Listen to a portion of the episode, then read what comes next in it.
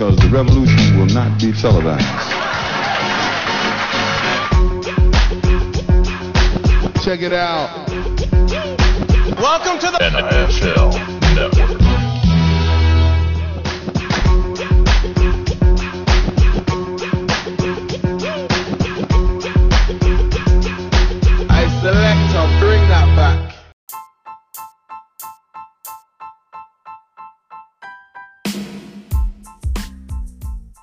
Good afternoon or good morning, wherever you are in the world.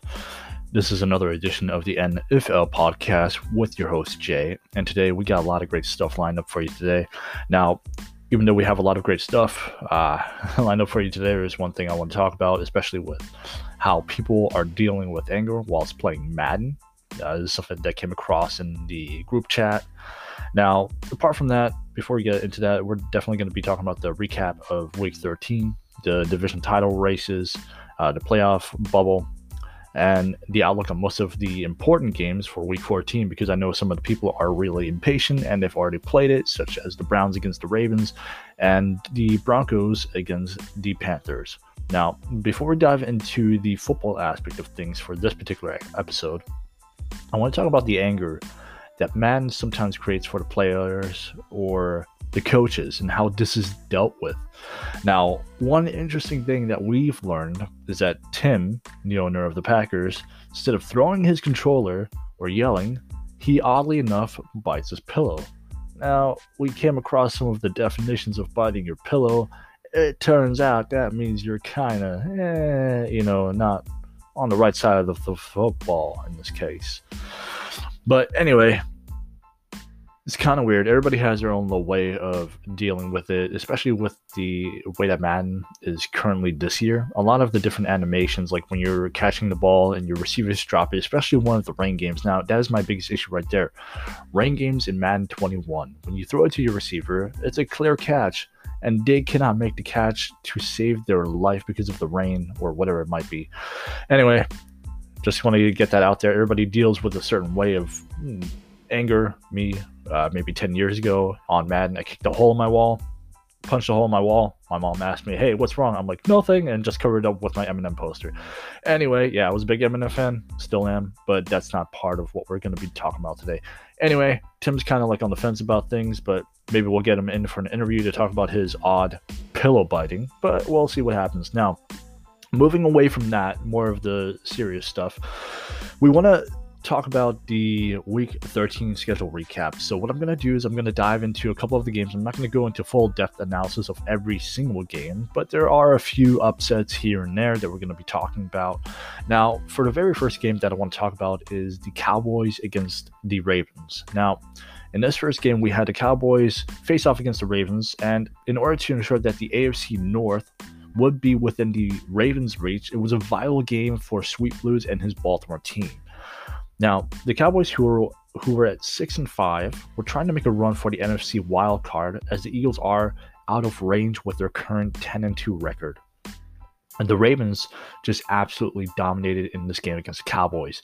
And they were able to come out with a 38 to 14 win, which put them at the top of the AFC North before their game of the week in week 14 against the Browns, which we'll cover later as well because they just finished playing that game. Now, most surprisingly, J.K. Dobbins, the rookie from Ohio State, the running back, had 18 carries for 126 yards and one touchdown, which was the thing that impressed me the most from all of the players in this particular game. Now, this kid certainly has potential to be a star in this league. Now, moving on to the NFC South, we had the uh, the New Orleans Saints playing against the Atlanta Falcons. Now, in this NFC South matchup, we had the Falcons attempting to get back into the division title race, which has been pretty much locked up by the Panthers, who are currently 8 and 4 and on a bye week. So this was an opportunity for the Falcons. Even though Matt Ryan performed extremely well, it was not enough for the Falcons to force a win as the Saints came away with a 24 to 20 win a 24 to 21 win over their division rivals. Now, Matt Ryan went 23 for 29 243 yards passing and three touchdowns. Now, it'll be interesting to see if the Falcons are able to make a run at the playoffs because at the moment, it seems that there is something missing, and it certainly is not the offense. So we'll see how the defense kind of holds up with that until the offseason. We'll see if they get there. Now, moving on to the Browns against the Titans. Now, we just have a new Titans owner who has come into the AFC South and he's trying to prove himself.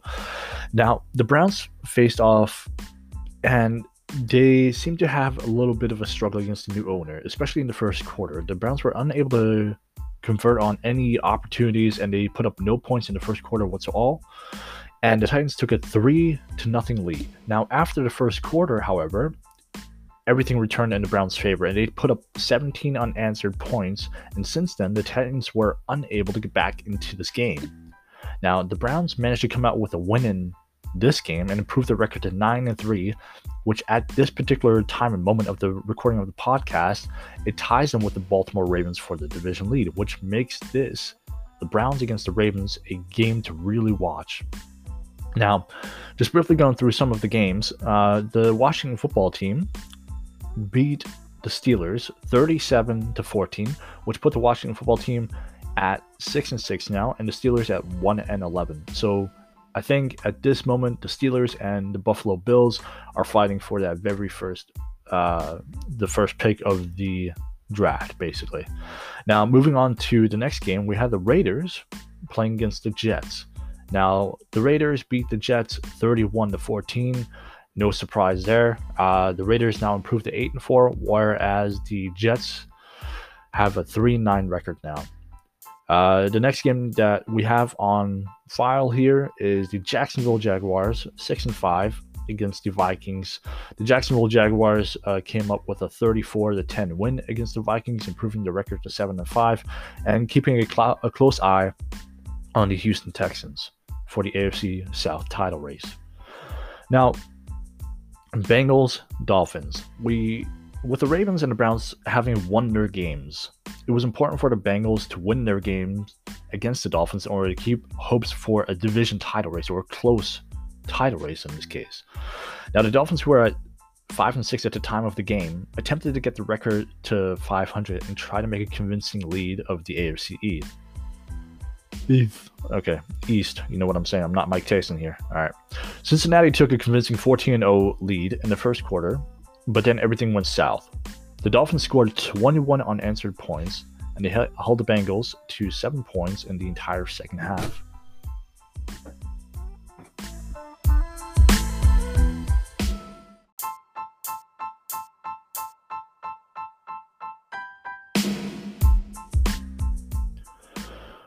Apologies for that interruption. All right. So the Dolphins managed to upset the Bengals and improve their record to six and six, and possibly clinch the division, which is actually kind of unheard of if you think about it, because you have a six and six record, you're leading the AFC East in this case, and there's no other team really challenging for the division at the moment.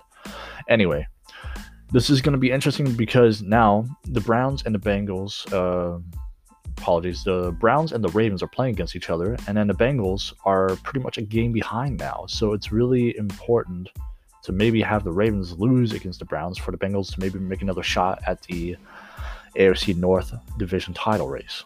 But we'll look at that in a little bit. So we have the Lions playing against the Bears. Uh, the Lions actually upset the Bears, I would say, in this case because the Lions beat the Bears 18 to 17. Now it was a low scoring game. I think it was on the two point conversion, which it ended on. Not entirely sure, but we'll definitely take a look at some of the other games more in depth. Now, we had the Colts playing against the Texans. This is deemed as the quote unquote Brother Bowl in the NFL. Now, with some of the division rivals hoping the Texans would lose, uh, I'm not saying any names, but the Texans prevailed and managed to keep their top spot in the AFC South for another week. Now, the Texans are playing the Chicago Bears uh, next week. We'll see how that kind of pans out and see if they can keep the top spot on the AFC South and maybe get that division title. Now, we had the Giants playing against the Seahawks. In this game, this was crucial for the Seahawks as it would determine if they would fall out of playoff contention and the division title race. The Seahawks overcame the Giants and managed to keep the division title race close and creep onto the 49ers and the Cardinals. Now, the Rams against the Cardinals. In a close matchup between the Rams and the Cardinals, the Cardinals came out on top, improving the record to 9 and 3 in the division and taking the lead in the division for the first time in a while. Now, we have the Eagles against the Packers. Again, before I move into that, the Rams 28, Cardinals 35. So it was only a touchdown difference in this game. It was a really close game. Now moving on back to the Eagles against the Packers. We had the Eagles and Packers. Eagles 9 and 2 at the time, Packers 8 and 3. The Eagles and the Packers had a hell of a game, but the Packers were unable to convert on their opportunities in the most crucial moments of the game, and the Eagles improvised. Uh, the Eagles improved their record to 9 and 2, whereas the Packers moved to 8 and 4, still having a convincing lead in their division in the NFC North. Now, Patriots Chargers. This is definitely an upset alert. The Chargers were attempting to close a gap on the Chiefs once again and playing against the Patriots. It was best time to do so. Unfortunately, it seemed that the pressure was way too much for Justin Herbert and the Chargers. Justin Herbert threw three interceptions in this game, which cost the Chargers a potential shot at getting closer to the Chiefs for the division title.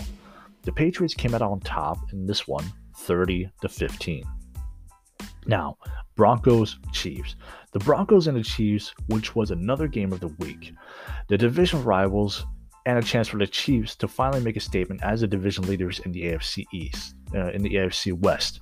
Now, after taking a 28 to 10 lead, the Broncos were sitting pretty, but that prettiness did not last long as the Chiefs caused the Broncos to turn the ball over, and the Chiefs were able to get the get right back into the game.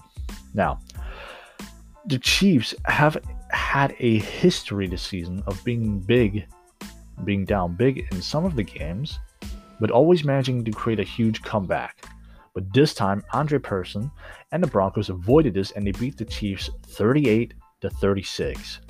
Now, last game that I'm going to cover for week 13, the Bills actually beat the 49ers. So, for the first time in the year, the Buffalo Bills got their first win of the season against the 49ers. Now, although this was the 49ers playing against the computer, the Bills managed to get the first win of the season, which put a huge dent in the 49ers division title race. The 49ers are now 8 and 4.